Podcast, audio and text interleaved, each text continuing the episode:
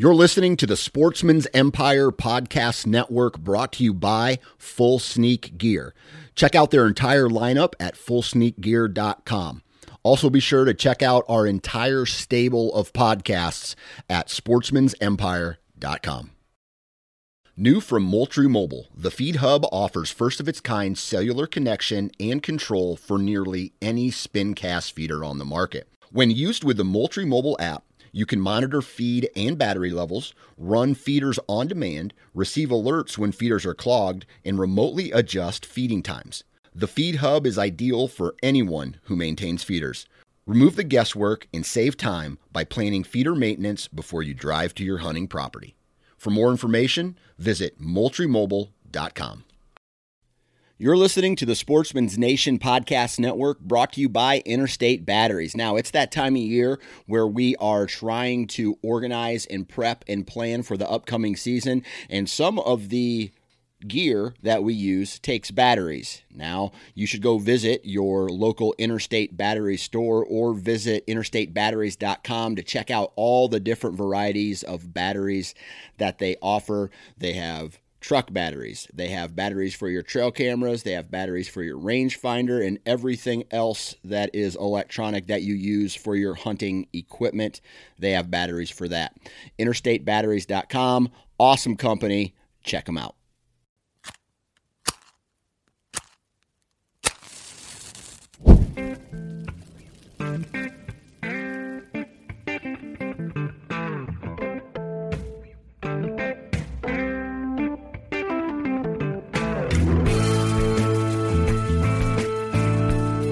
Welcome to the Huntivore Podcast, powered by Sportsman's Nation, where we celebrate the hunting and fishing lifestyle through the utilization and consumption of our wild game.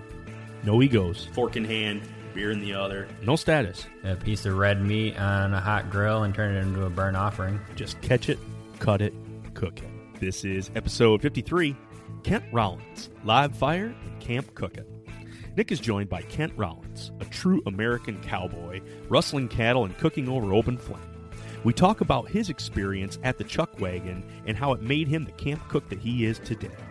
From cooking for elk hunters to competing on the TV show Chopped, Kent talks about making food for good, hardworking folks. Got an elk camp, deer camp, or trout camp coming up? Take some pointers from Kent and how to get kitted out and cooking on your next adventure. Fire up the coals. Let's get started.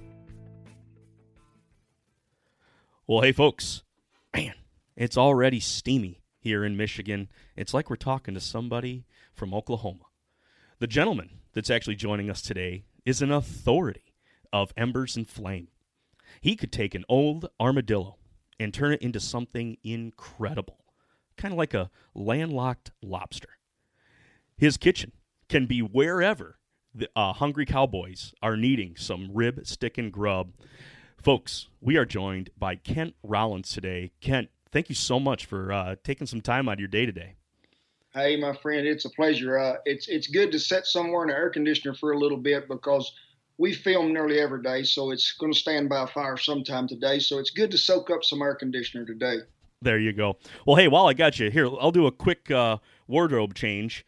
I am pulling my my wool Stetson off the There wall. I figure if I'm gonna if I'm gonna talk to the man, I might as well look look part look the part here. It'd look better. It does. Um, now is your is yours felt or wool? What's your cap made out of? It's it's felt. Uh, good friend of mine in uh, Utah makes them. Chaz Mitchell. Uh, I've entertained with his dad a lot through the years. He's a great cowboy poet, and Chaz Chaz been making my hats for about four or five years now. And um, Gotcha. Now I know when I'm sh- like I tried to shape mine long ago, and then after a while I said, you know what, it looks too perfect, and then I just kind of let it do its own thing. In fact, I've seen my left side kind of roll up. I must be leaning on that left side. Do you shape yours, or do you just kind of let her do what she Uh, wants to do? he sort of knows what what I want out of a hat when I get it, and uh, most of them are pretty well come sort of shaped. But I, I'll steam them and shape them some more, and then usually about a about a year of smoke and sweat, and it sort of just uh, shapes itself.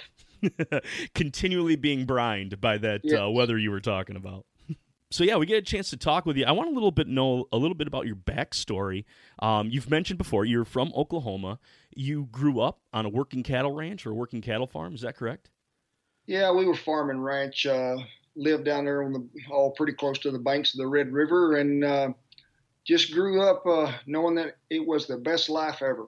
You know, I, I, was fortunate enough to get to work around some of the, the greatest old men as cowboys and women who were cooks. And both of them taught me equally valuable lessons. And uh, it was something that uh, sort of stuck a hold on both of them. And uh, uh, I, I, never forget the lessons I learned. I wished I'd have just had a tape recorder when I was about eight years old and recorded a lot of what them old men said to me because a lot of it I forgot it's amazing. The stuff that we forget could be written in books, and especially yes. when you gain that experience. Um, working at our family's turkey farm, I've, I've done the same thing.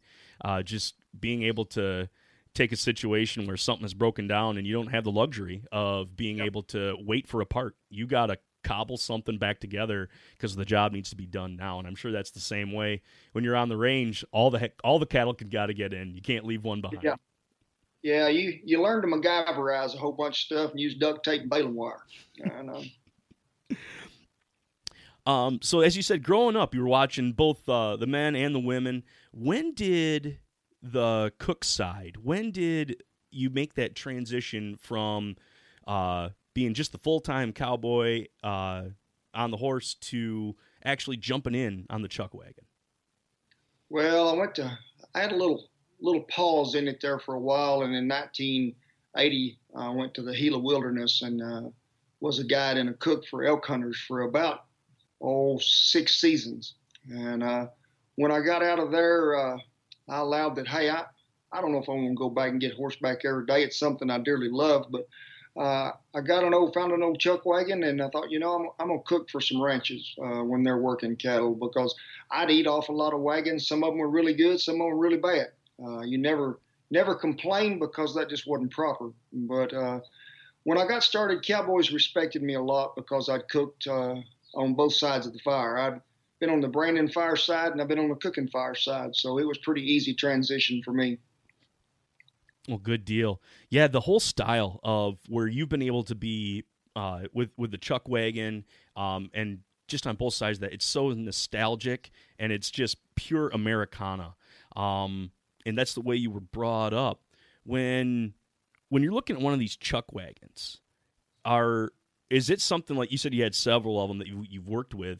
Is that something that's just pre put together or pre kitted out by someone, or is it a stage where you become you basically make it your own at that point? You start kitting it out with what you want in it. Well, you, you can get them either way. You know, there's there's still wagon makers out there that take uh, old old wagons and redo them. Uh, Studebaker was about the only company that I ever knew of. They made wagons long before they made pickups and cars, and uh, you could order a complete chuck box in a Studebaker wagon. Uh, but most any wagon could become a chuck wagon. You just slip the grain boards out the back and build you a chuck box and slide it in there, and you're ready to go. But uh, they're still out there. Uh, you know, there's still some old authentic wagons that are hidden in barns, and I've seen some in pastures when we be in different places that are just really rotted plumb down to the ground. You know, that are just sitting there, just old treasures. But uh, I'm glad there's people that like to redo them. You know, we we redid ours oh 91, I guess, and uh, it's sort of like a four year maintenance plan. You find something, you go back to work on it. You can't just pull it into one of them easy go oil changes and go to work on it. You know, it's a little different than that. Yeah, you can't pull off a, a wood rim and just expect to find uh, another one on a shelf. That's right. Well, hey, we've been going off on, on the um, the wagon side of it. I do want to pull us back a little bit, and um, I I wanted to talk to you a little bit about this. One of my favorite TV shows that um, actually that you were on is that show Chopped, and specifically the whole Grill Master series that was going on. In fact, that's what I was watching earlier this week to just kind of get myself jazzed up for our conversation today. Um, what was your experience like being on a, a television series where now you're expected to cook something in a competitive level at that way or in that way? What uh, what was that feeling like? Well, you know, i I rode bulls uh, professionally for a long time, and uh, people had asked me, "Did you ever get nervous?" And I said, "Oh, a little, not bad. You know, it's it's it's ninety percent mental and ten percent physical. But uh, when you go to a chopped grill master tournament, you know, they they called me and said, "Hey, Kent, you haven't applied for this," and I said, "I." I didn't know nothing about it. Well, we need you to come. You know, this this is something you do. And I said, I ain't never even seen the show.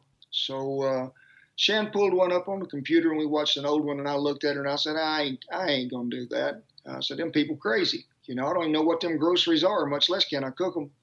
And she said, I think it, it'd do you good. And I thought about it for three or four days, and I called that casting lady back, and I, I told her, I said, I, will be there, sugar. And uh, drove out there. It's a long way to Tucson from here. You know, you got, got a lot of time of thinking, and you, things run through your mind that, you know, hey, I, don't have any culinary training. Uh, you know, my training has come from old women and old men and my mother and standing by a fire for 30 something years. And uh, I'll just cook. And Shan told me, she said, when you feel fire, you'll be okay. And uh, I didn't know what was in them baskets most of the time, but I'd taste it and I'd think, well, you know, that sort of tastes like cabbage or this sort of tastes like that. And then you just go to blending. But um, when you have 20 minutes to fix an appetizer, it's fast you know, especially when there's ingredients in there that you don't know and you don't, you can't say, well, I might try this and I might try that. Ain't gonna happen.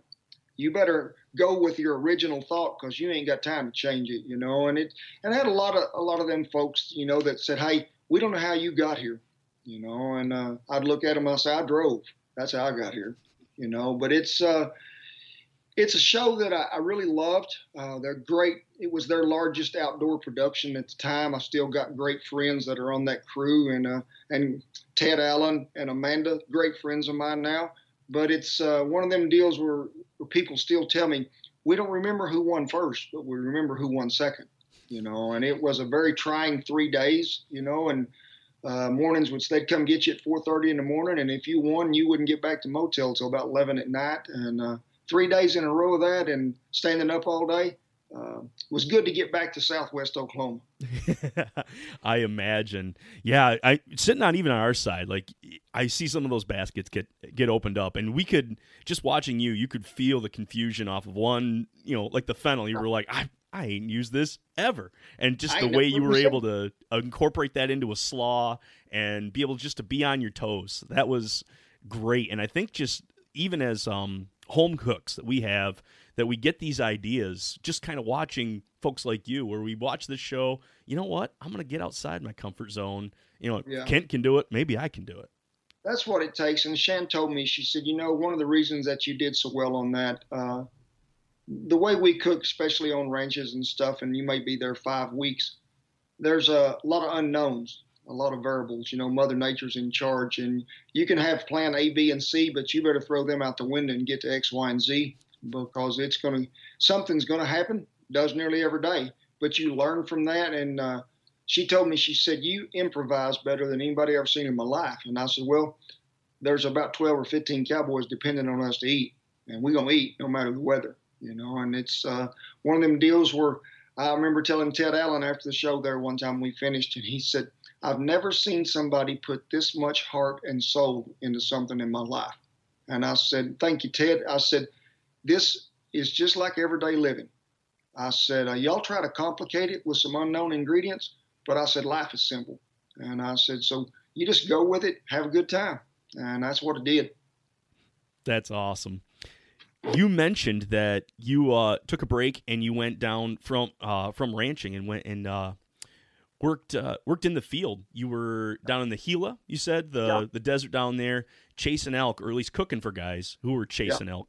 Um, are you a hunter or angler, Kent? Well, I did for years. You know, growing up, uh, we we did a lot of. If you shoot it, you're going to eat it. That's what my daddy taught me. You know, and I didn't eat but one crow in my life. They don't taste real good.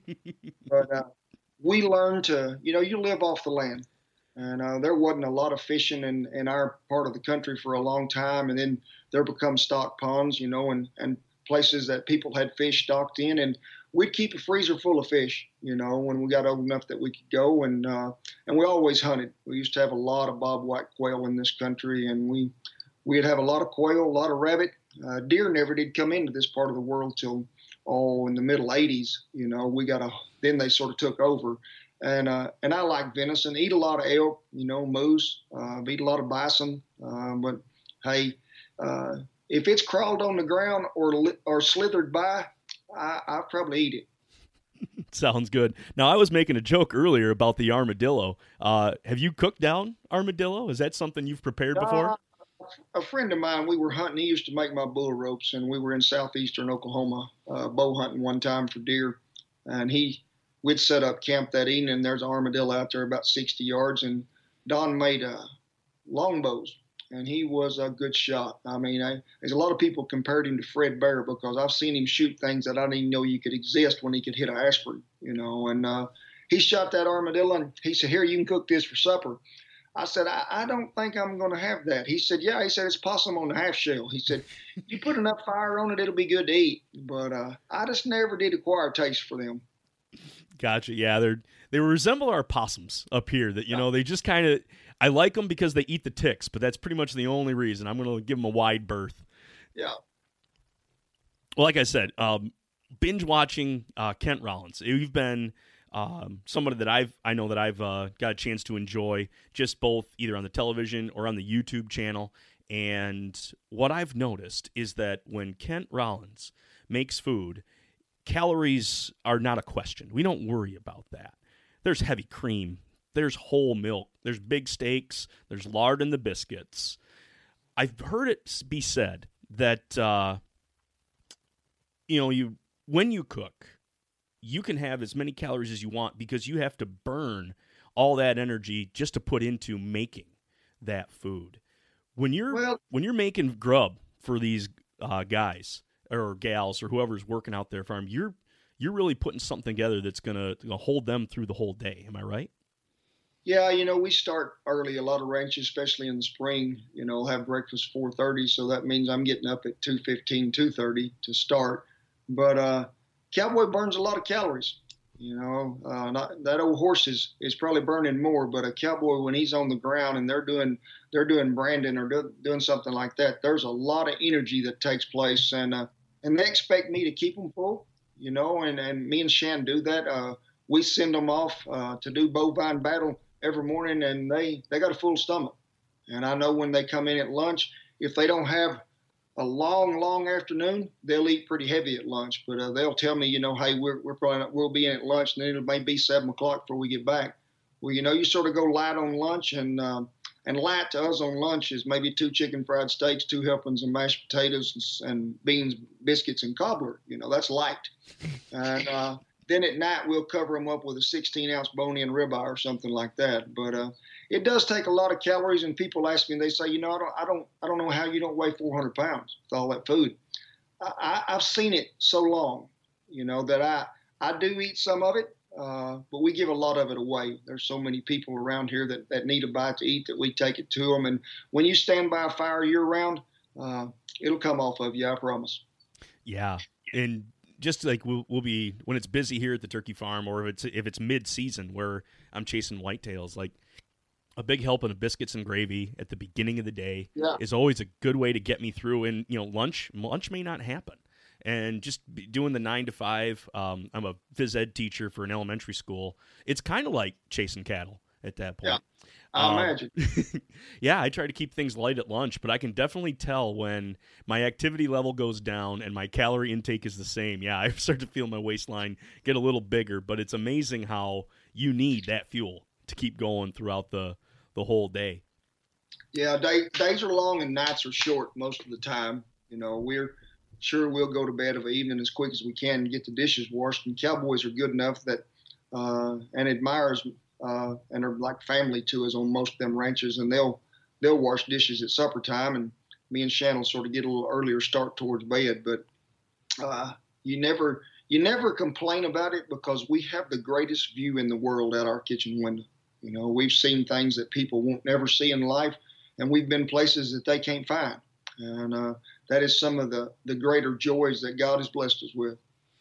Amen. Amen going with your kitchen, your kitchen is basically pop up wherever it can go. Yeah, you've got the one that at the, at the house there, um, but with that chuck wagon, it's literally you throw the canvas up and you can start working right from a set spot.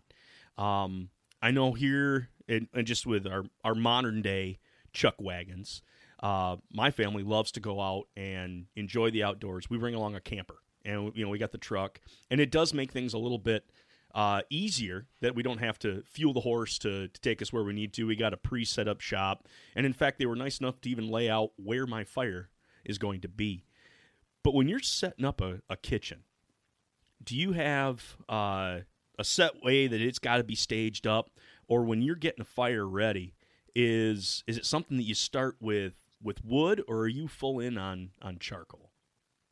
Well, I, I, try to keep things the same. You know, when you when you pull up to a camp, and on all all ranches, there's a designated camp spot that old Cook has been camping in for for many years. We cooked on the Bell Ranch for quite some time, and them old camps were the same ones they used back in the early 1900s, even late 1890s.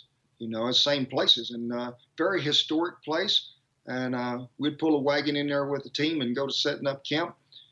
And you you try to keep it convenient you know, I, I don't want to have to walk too far to get from uh, the fire box to the chuck box, but at the same time, you don't want that fire licking you in the butt while you're trying to work there on the chuck box, you know. And I always try to figure in the wind, especially if it's uh, if it's going to blow smoke in my eyes all day. You know, I'm going to try to get that uh, that fire set to where I'm not having to breathe it so much. But uh, I've burnt about every tree in the United States, I think, uh, at one time or another. You know, on old ranches, you they may be dragging up old cedar post, uh, anything that you can find, you know. But uh, we use a lot of hardwood lump too, especially in some of our videos because it's it's quicker, it's easier, and uh, I've cut enough wood to fill up every box car in the world. But uh, I still don't love it like I used to. But uh, one thing I've never never used and never will, and that's a briquette.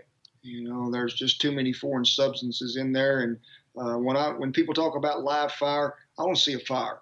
You know, I want to be able when you stick your hand out there at that grill, it's hot, and you can see them flames because people in uh, forever and ever goes back uh, for longer. Me and you can count have always been awed by fire. You know, and when when they finally figured it out that you could cook something on it, hey, it's the greatest invention ever. You betcha. Yeah, there's something about it. Just even making a whole day of it. Well, granted, you know, if you got work to do, it's it's not uh, something you got to, or it's you got work to do. You're going to be off doing that. But we'll, when we get the family together and be able to start, basically to be able to start dinner right around lunchtime, where I'm taking those those uh, seasoned log, log or the seasoned oak logs and starting those up on the campfire, so that I've yeah. got a bed of coals ripping by five o'clock, and yeah. at that same time we stop, we eat, and the now the bed is still sitting there, so the kids run over with the marshmallows. It's something that does. It's a it's a labor of love I love to hear what you say, even about when I'm setting up camp. I'm even looking at the wind. I'm going to toss some grass up. I'm going to figure out where that smoke's going because I didn't even think about that to have, you know, my my uh, chuck wagon or chuck box on the right side of the fire. That's that's definitely experience talking right there. Well, i've, I've breathed more smoke than I want to, you know, and there's uh, a lot of times, especially if it's in the winter, when you pull that, that canvas off or set up that fly, what we call the tarp over the wagon, uh, you can wall it in, you know, and then you just got a great big old wall tent. And that smoke can eat you up in there if old Bertha ain't drawing right. But uh, always try to face it to where, you know, I'm going to have a north or a south wind uh, nearly every day in this part of the country and uh, in the winter. And then summertime, you're going to get a lot of southwest. And um, I just assume the neighbors smell the smoke as me. there you go. Just want to take a time out and say thank you to the listeners for tuning in. It really does mean a lot. I would also appreciate that if you haven't already left a rating or review, uh, to go ahead and do that. It all helps folks find us and get on board using and enjoying their wild game more. Feel free to chat with us and ask questions either on Facebook, The Huntivore, or Instagram at Huntivore. Got a recipe you think is dynamite and want to share? Or have some show topic ideas? email us at huntivore at gmail.com. For even more hunting and fishing podcasts by real, relatable sportsmen, head over to Sportsman's Nation Podcast Network. Which happens to be a 2% for conservation company, who give 1% of their earnings and 1% of their time helping out the wildlife and wild places we all love. Now, back to the show. I sent you a photo of my rendition of a chuck box. And when I put this together, I found some plans online, but then now it came to the time where I want to kit it out. And the whole idea behind this chuck box is just like your wagon, I want to have my kitchen self contained, that I literally kit it out, put the stuff that I need in it, throw it in the back of the truck, and I don't have to think about it until we come home that I'm going to, you know, have to pull things out or change stuff. But it's just always at the ready when I when I was putting that together, you know, instead of the WWJD bracelet, I was thinking, what would what would Kent Rollins do? And I'm trying to think of all the bits and pieces that I want to put into this box. When somebody's kitting out a chuck box or a chuck wagon, or just even having their portable kitchen ready for elk camp, deer camp, trout camp, whatever that's going to be, what are going to be some mainstays that guys should be thinking about when putting that together? Well, you know, I, I've got some open storage in mind where you can slide in. Uh, I use old cream cans that hold my flour and sugar. They got a good lid on them, everything's tight. But you got to have enough drawers that you can hold what you need as far as utensils, measuring spoons, rolling pins, knives, because I learned a long time ago, sure, I can leave some knives out in places, but if there's any humidity or air in there and I've got a bunch of old knives, you're just asking for rust to get a hold. So I always try to store knives in a drawer but you want to have something too that's big enough that you can slide bulk coffee in. You know, five pounds of flour, a jug of oil. How tall do them drawers need to be? They need to be tall enough that when that's sitting in there, it ain't hitting the lid when you try to throw it back in there and slide the shelf in. So make it easy, but make it feasible. But always make sure, hey, I know this will fit in that drawer before you cut that last one and slide it in there. Good deal yeah, when I was putting mine together, I kind of went with your same thing. I was going to make little wooden drawers, but uh, my wife gets a lot of stuff from Amazon, so I ended up just cutting up the cardboard box to save save some weight. Because uh, yeah. a- after a while, I do have a cast iron pan that I put in there, and I mean, the more stuff that I think I need, it's all of a sudden getting heavier and heavier. Yeah. It went from a one man job to definitely a two man to get this thing yeah. back out of the out of the truck. Yeah. Um, now I also got a neat little. Uh, I got a friend who who makes and sells cast aluminum. Uh, it's it's pores are sealed, uh, so it's similar. Well, uh, no, you don't have to seal it because it is sealed up. It's not like the cast iron that has the pores. Um, but that's my standalone Dutch oven, and it's a real small unit, um, and it really does save the weight for me uh, just being on the go with the camping situation, and I really enjoy that. But what I've seen from you as well is that cast iron is king. That is something that you've been able to not only use in your chuck wagon, but man, you use in your own kitchen. And I think people think cast iron and Kent Rollins in the same sentence. Have you been using cast iron since the beginning? Yeah, it's all we've ever had. It's what we grew up with. It's handed down from grandma. You know, uh, it's something that if you take care of it, it'll outlive anything you got. And uh, it's the healthiest thing you can eat out of. You know, it's something that uh, is going to give you back some iron in your system, especially if you're baking a lot of goods in it. Uh, and it's something that is, um, I would say, versatile, but also an investment. You may think it costs a little something, but it's going to pay you back every meal you cook out of it. And uh, when you get it seasoned right, they're probably more economical than anything else if you're cooking in the house on a gas stove or electric either, because when that iron is hot, you can turn that heat down.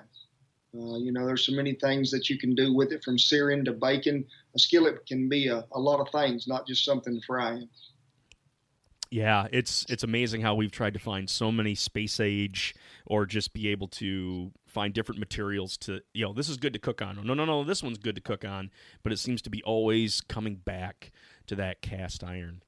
Um, I did have a talk with, with another friend on on cast iron, and we got to talking about what are the what are the don'ts you know, we've always we've all heard the do's on what to do with cast iron. You know, you want to make sure you get a lick of oil in there, and um, heat, you know heat your pan enough so that it gets into the pores, and then you can wipe it off so it's not sticky, and you keep it seasoned as you go along with, and it, it pays you back like you're you're referring to. But there's two two things that I've heard. One is that you don't want to cook tomatoes or tomato sauce in a cast iron, or you don't want to boil water. Are those misconceptions, or is that things that we should be concerned about? Well, I, I don't boil water in any seasoned cast iron that I have because when you continuously boil water in there, you're loosening your, your seasoning. And then it begins to sort of get a oil slick on top. And people want to know why the water looks black or a lot of people cook beans in them and they'll end up with a little black discoloration there on, on there because you're boiling a water-based substance. Uh, I've got pots that we uh, we've had forever, them old 40-gallon wash pots that they used to render hogs in and everything else, and and they're not they're not a seasoned cast iron; they're a polished iron. They just keep enough oil on them to keep them from rusting, but you can do anything in the world with them. As far as acid-based foods, it's hard on cast iron. It is especially new cast iron. I've got some that are 35, 40 year old Dutch ovens that you can cook anything in the world with them. Is it hard on it? Yeah. But every time you use a piece of cast iron, you clean it, you dry it, you heat it, you oil it, and it'll be good. And, and oils have changed through the years. My mother used lard and bacon grease forever and ever, you know, and, and I did too. Uh, now I probably use more grapeseed and avocado oil than anything out there a lot of my old stuff, sure, it still gets a little olive oil uh, because it's just sweet as butter. But um, when you can get them finished right, hey, that ain't no trouble to take care of. Oh, good deal. That's good to hear because I do like to make. Um, I got a, a meatball that I make out of mine, and I do love to pour the tomato sauce in there. And that's uh, my buddy Cast Iron Steve. He's uh, that's he's he's made the choice to kind of go along with you, where he only uses cast iron. He was like, oh, I would be really careful with with all that tomato in there. So it's good to know that at least I'm being hard on the seasoning at that point. Once I'm done, like just like you were saying, wipe it out, get it clean, get it dry, and then add the oil back in to keep make sure that I keep that seasoning on there. Yeah, but you want to you want to make sure also that people uh, don't misunderstand us. Don't do this in new iron. I, I'm talking iron that you've had six weeks or maybe six months. You know, because it will get back down to metal. Uh, and anytime you eat out of a piece of cast iron that tastes like metal, and I've done it on different things and been places where people have served me something, uh, it's just uh, from lack of seasoning, you know, or you're cooking, they'd be cooking a lot of acid based with a lot of fruit, and cobblers are, you know, got a lot of acid in them. So it is hard on new stuff. Gotcha. So as I'm going through, and I've got, you know, I've been using mine now, I think I'm the one is definitely I'm running on three years right now, and I make sure to get it oiled each time. Um, is that considered then a seasoned, or is that still on the newer side? No, I would say that's seasoned. If you use it regular, you know, we've I've got two skillets down here in the house that are every day, three time a day use. You know, that's uh, sure we trade off every once in a while, but there's some old Griswolds and Wagners that were handed down. Um, they smooth as glass. Uh, slide egg out of them anytime. But you know, if you've been using something six or I'd say at least eight months, every day, maybe even six months if it's everyday use, I wouldn't worry about it. Gotcha. Is there a is it now I get a new I get a new one. I go and I get myself a actually I need a griddle. So I go get get myself a griddle. Should I just go ahead and find a process where I just basically season it for a while where it's I go through several heat ups, several uh, times where I've add the oil, or is it just just cook on it and that'll be sufficient enough? Or is there a process you go through with new iron? Well, I don't have any new iron. Uh, hadn't had none in forever. Sure, I mean some of these companies send us iron, and, and we we do a little test on it. But uh, a lot of the iron, it's hard to even find a bare piece of cast iron anymore. Uh, everything comes what they call pre-seasoned. It's a polymerized coating of oil that's put under uh, very high pressure to high heat you know, that bonds to it. And, and it's rough, It feels sort of like a truck bed liner on most of that stuff. And eventually, you can build up enough seasoning layer over there to where it is smooth as glass. But I don't wait. I don't want to wait till eventually. That might be a year from now. You know, I, I want to start. Uh, and if I get a new pan, and if it's pre-seasoned, I'll just take some 80 grit sandpaper and just smooth it out. I'm not going down to bare metal. I'm just taking the rough off and then I'll wash it good. And this will be the only time you hear me say it. I put soap in it and I rinse it because I want to get all that washed out good. Then it goes back to a heat source and uh, it'll get dried out well and it'll get seasoned inside, outside, set on a cookie sheet in the oven, 350 to 400 degrees for about 45 minutes to an hour. Let it cool off on its own time. Uh, do that about three days in a row. And then I love to deep fry in one for about two weeks because when you can remain an oil constant temperature of 350 degrees in there, you're just adding good seasoning to it. But, uh, you know, I have cooked in them right out of the box just to show people, hey, you know, you can do this, but a lot of times it's going to stick, especially because it's got such an uneven, rough surface in it. Gotcha. Yeah, I liked where you just said you actually take a little bit of 80 grit sandpaper just to take that edge off. Um, yeah. Are you doing? You're doing that on on new stuff that you're getting. Um, as I'm building oil, or as I use it more, is it going to start to glass up? Is it going to start to get that color or that uh, sheen that I'm looking for as I build up the oil? Yeah, as you as you continue cooking with it and season it proper, it, and it don't happen over overnight or even in three cookings. I get a lot of people and questions from YouTube. People ask me, they say, you know, my skillet is sort of a bronze color, or it's sort of sort of spotted in places, and they're not going to turn just glossy black instantly. You know, it, it takes some use and some time. The more you use it, the more you cook with it, the faster it's going to get there. But uh, it will eventually get to that point. Uh, just keep using it. Uh, like I say, deep frying it, it loves to fry some taters. It is good for it. Awesome. Well, I've come down to the crescendo of our show here.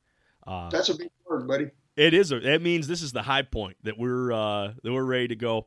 Um, I call it my two dish breakdown, but I'm actually going to add a third one in for you, Kent. Um, being that you're uh, you're a chop champion or ch- chopped runner up here, I'm gonna make sure that uh, I give you uh, the real breakdown here. You're gonna have to really tell me what's uh, what's going on here. First one is, you know, we we do a lot of work up here in the north but at the same time, we still struggle at making a biscuit. Help me decide. Help me know how to make a cowboy biscuit. Well, you know, I grew up uh, on two types of biscuits. That was a buttermilk biscuit and a sourdough biscuit. And uh, I found out traveling in, in the last 35 years, uh, biscuits are different wherever you go. And the cooking method uh, and really the making method changes just a little. If you're at elevation, always add a little baking soda to your baking powder. It's going to help your biscuits rise. You know, and if you're using a sourdough, uh, we don't use a, a, traditional sourdough. We use what we call a quick start, and it's got yeast in it because traditional sourdough just gets it from the air. But make sure your yeast is good. Always look and make sure that you proof it, and that works so, too as well in uh, in a buttermilk biscuit as well. But uh, they've got to have enough oil in them that they're not going to be dry. My grandmother could make the driest, hardest biscuit in the world. You could kill a squirrel with it if you could hit him. And uh, but she never changed the recipe.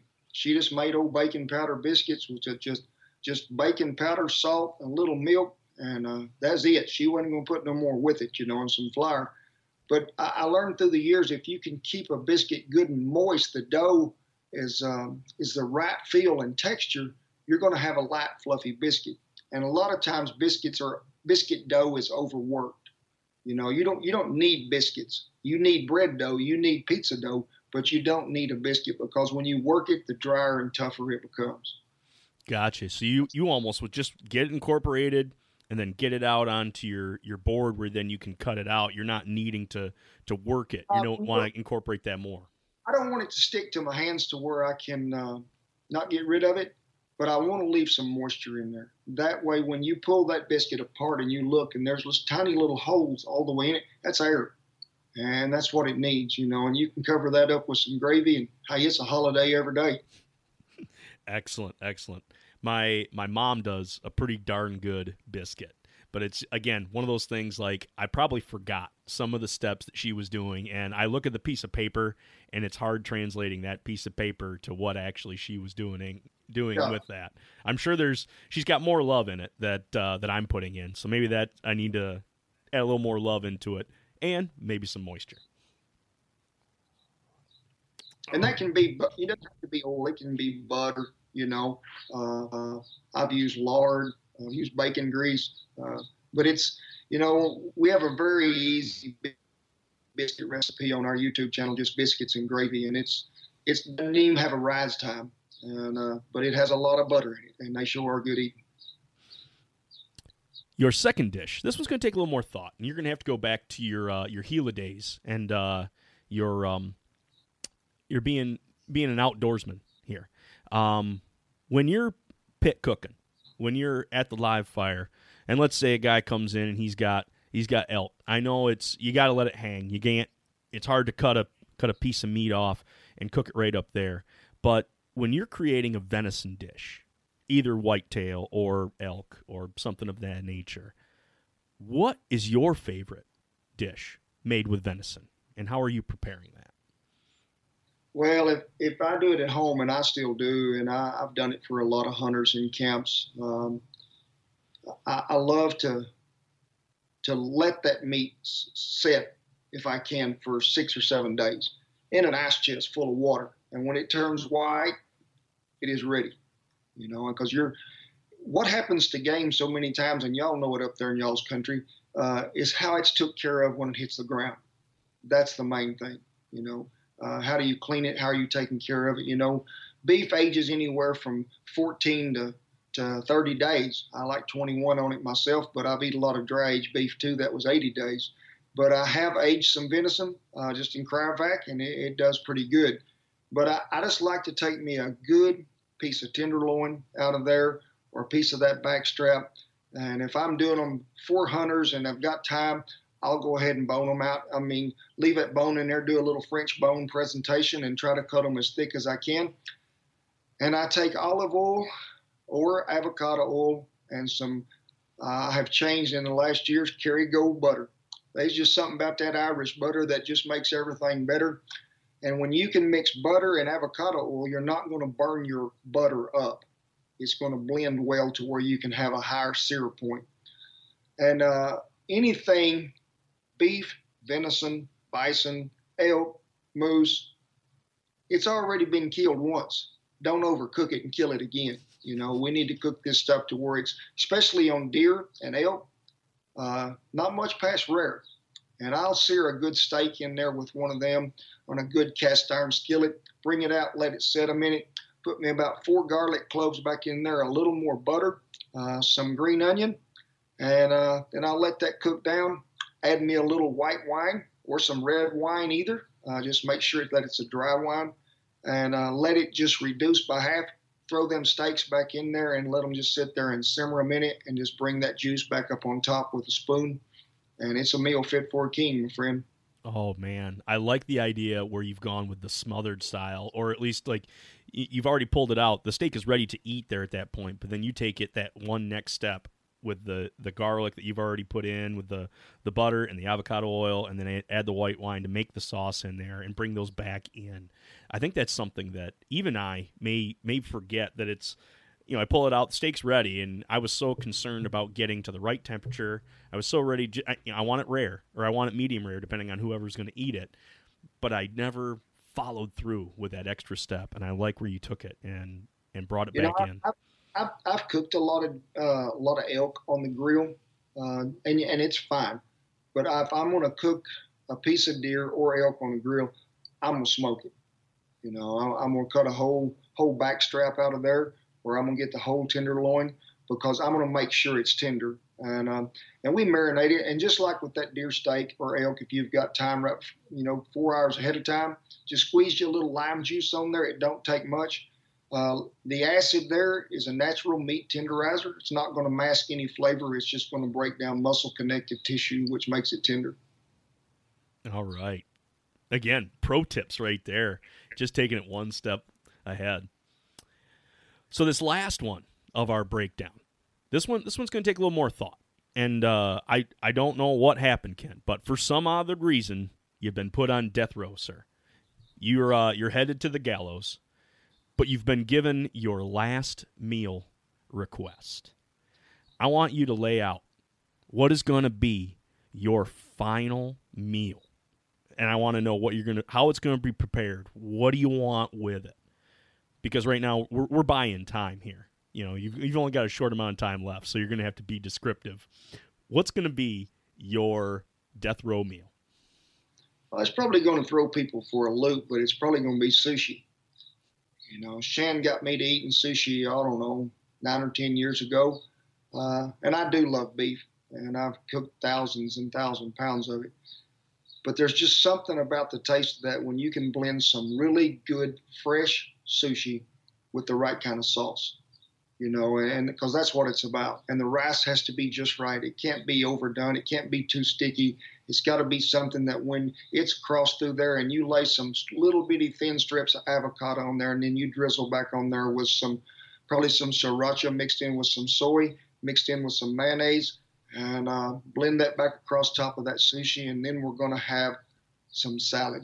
And I do love a good Asian salad, but I'm going to put a little pork in mine and a little beef both uh, and then we're going to get on down there to where we're going to have a whole loaf of French bread, but it's going to be basted with onion, sesame, and garlic. And it's going to be really crispy on the outside. I'm going to mix me up some balsamic vinegar, some olive oil, and some avocado oil with a little red pepper flake. And I got something for that. And then we're going to top that off with some good crown whiskey for a bread pudding sauce and some homemade bread pudding. I tell you, that's a meal that the last thing you have, you're like, all right, I'm ready to leave this earth now. well, Kent, so going with the sushi, have has there been a time where you've had to make cowboy sushi? Where you've had to get in there and make that rice just right and roll up maybe some uh, whatever you've got at, at the at the ready, either a piece of piece of fish or something. Well, I have made sushi on the ranch, but it never had fish or rice. You know, we use a piece of Milanese steak or some top sirloin cap that is sliced oh so thin. Uh, it marinates for about four hours and uh, it becomes your rice. You roll your sushi that away because when you throw that on a searing hot fire that's licking flames, it don't take but about 30 seconds each side and it's done. And uh, then you, we mix up a special sauce that we put in there, and then you go to go to lay an avocado jalapeno, onion, cucumber, whatever you got. Roll it back up, let it chill for a little bit, and then you slice it just like sushi. And then you make a, a little cream sauce that's got a little smoke to it and pour over it. And them cowboys didn't know it was called sushi. They don't even know what day it was when they had it, but they wanted more of it. uh, and we we still fix it here every once in a while. It's sort of a favorite of ours, and um, one of these days I'm going to attempt to make my own sushi with rice, but uh, uh, I've got a place over here not too far from us that does a good job. It's a 38 mile drive, and I try to go over there about once a week. I don't know. Sounds good. Well, hey, your secret is safe with us, Kent. That you uh, that you love sushi. That's a. I did not expect that. That is definitely uh, from from right field there. So hey, thank you for sharing with that. Uh huh, my friend. Well, this has been an, an awesome time that we've got a chance to share. Um, where can my listeners find more if they already haven't found you, Kent? Uh, where's where's your website at? Where's your YouTube channel? How can we find more from Kent Rollins? Well, you know, our website's just www.kentrollins.com, and uh, Shannon's come along and uh, and took that to a new level. Uh, the love of my life. She's a, a, great producer. She's a great writer, uh, and she's worked with me on a lot of ranches uh, and there's not holidays. She just gets it done all the time.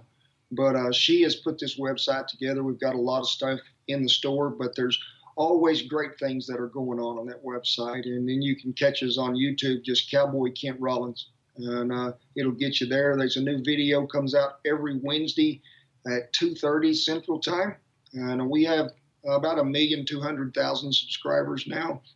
Pardon me. And uh, new cookbook was released last March 17th, uh, Faith, Family, and the Feast, and become a bestseller. Our first cookbook, uh, Taste of Cowboy, come out in 2015, and it was also a bestseller. I can remember a story, Nick, when I was on a ranch right after it came out. And Shan called me late that evening and she said, How's it going? I said, Well, the wind blows just like it does at home. I said, Been a long day, but a good day. And she said, I got big news. And I said, What's that? She said, Our cookbook is the number two book on Amazon. I said, In cookbooks? She said, No, all books. And I said, They got a lot of books? And she laughed and she said, About eight million. She said, You're, you're ahead of Harry Potter. And I said, Is he a chef? she said, "Never mind," and I just left it at that. But uh, no, nah, you can type Kent Rollins in somewhere, and it'll get you something we got going. Awesome. So the new release that you're having come out is Faith, Family, and Feast. That's the new one. Yeah. Yes, sir. Awesome. I'm excited to get my hands on that one. It is something we took, you know, the title from uh, a lot of our YouTube watchers. You know, we have a very large faith-based crowd, but a lot of people that really love family. You know, and it's it's got some some patriotism to it, but it's got some good scripture in it. But it's got a lot of great recipes that are fresh from the garden or off that grill or uh, desserts that'll knock you out. But um, it's uh, got great pictures. Shan's a great photographer, and it's not just pictures of food. You know, this both books we completely did ourselves. Sure, somebody published them, but we were the writers, the authors, and the picture takers. So uh, it's it's been good. Well, excellent. I'm going to have you hold on just a second, Kent. This has just been a, a great time, and I'm going to send my listeners on out. Folks, this has just been a great hour where we've got a chance to just connect here with Kent. And in this time right now where it's we're, we're, we're beginning to get back out into the world, we're looking forward to elk camp. We're looking forward to trout camp or even family camp. Get out there, get the coals hot, make sure you get some wood on that fire, but always keep your knives sharp.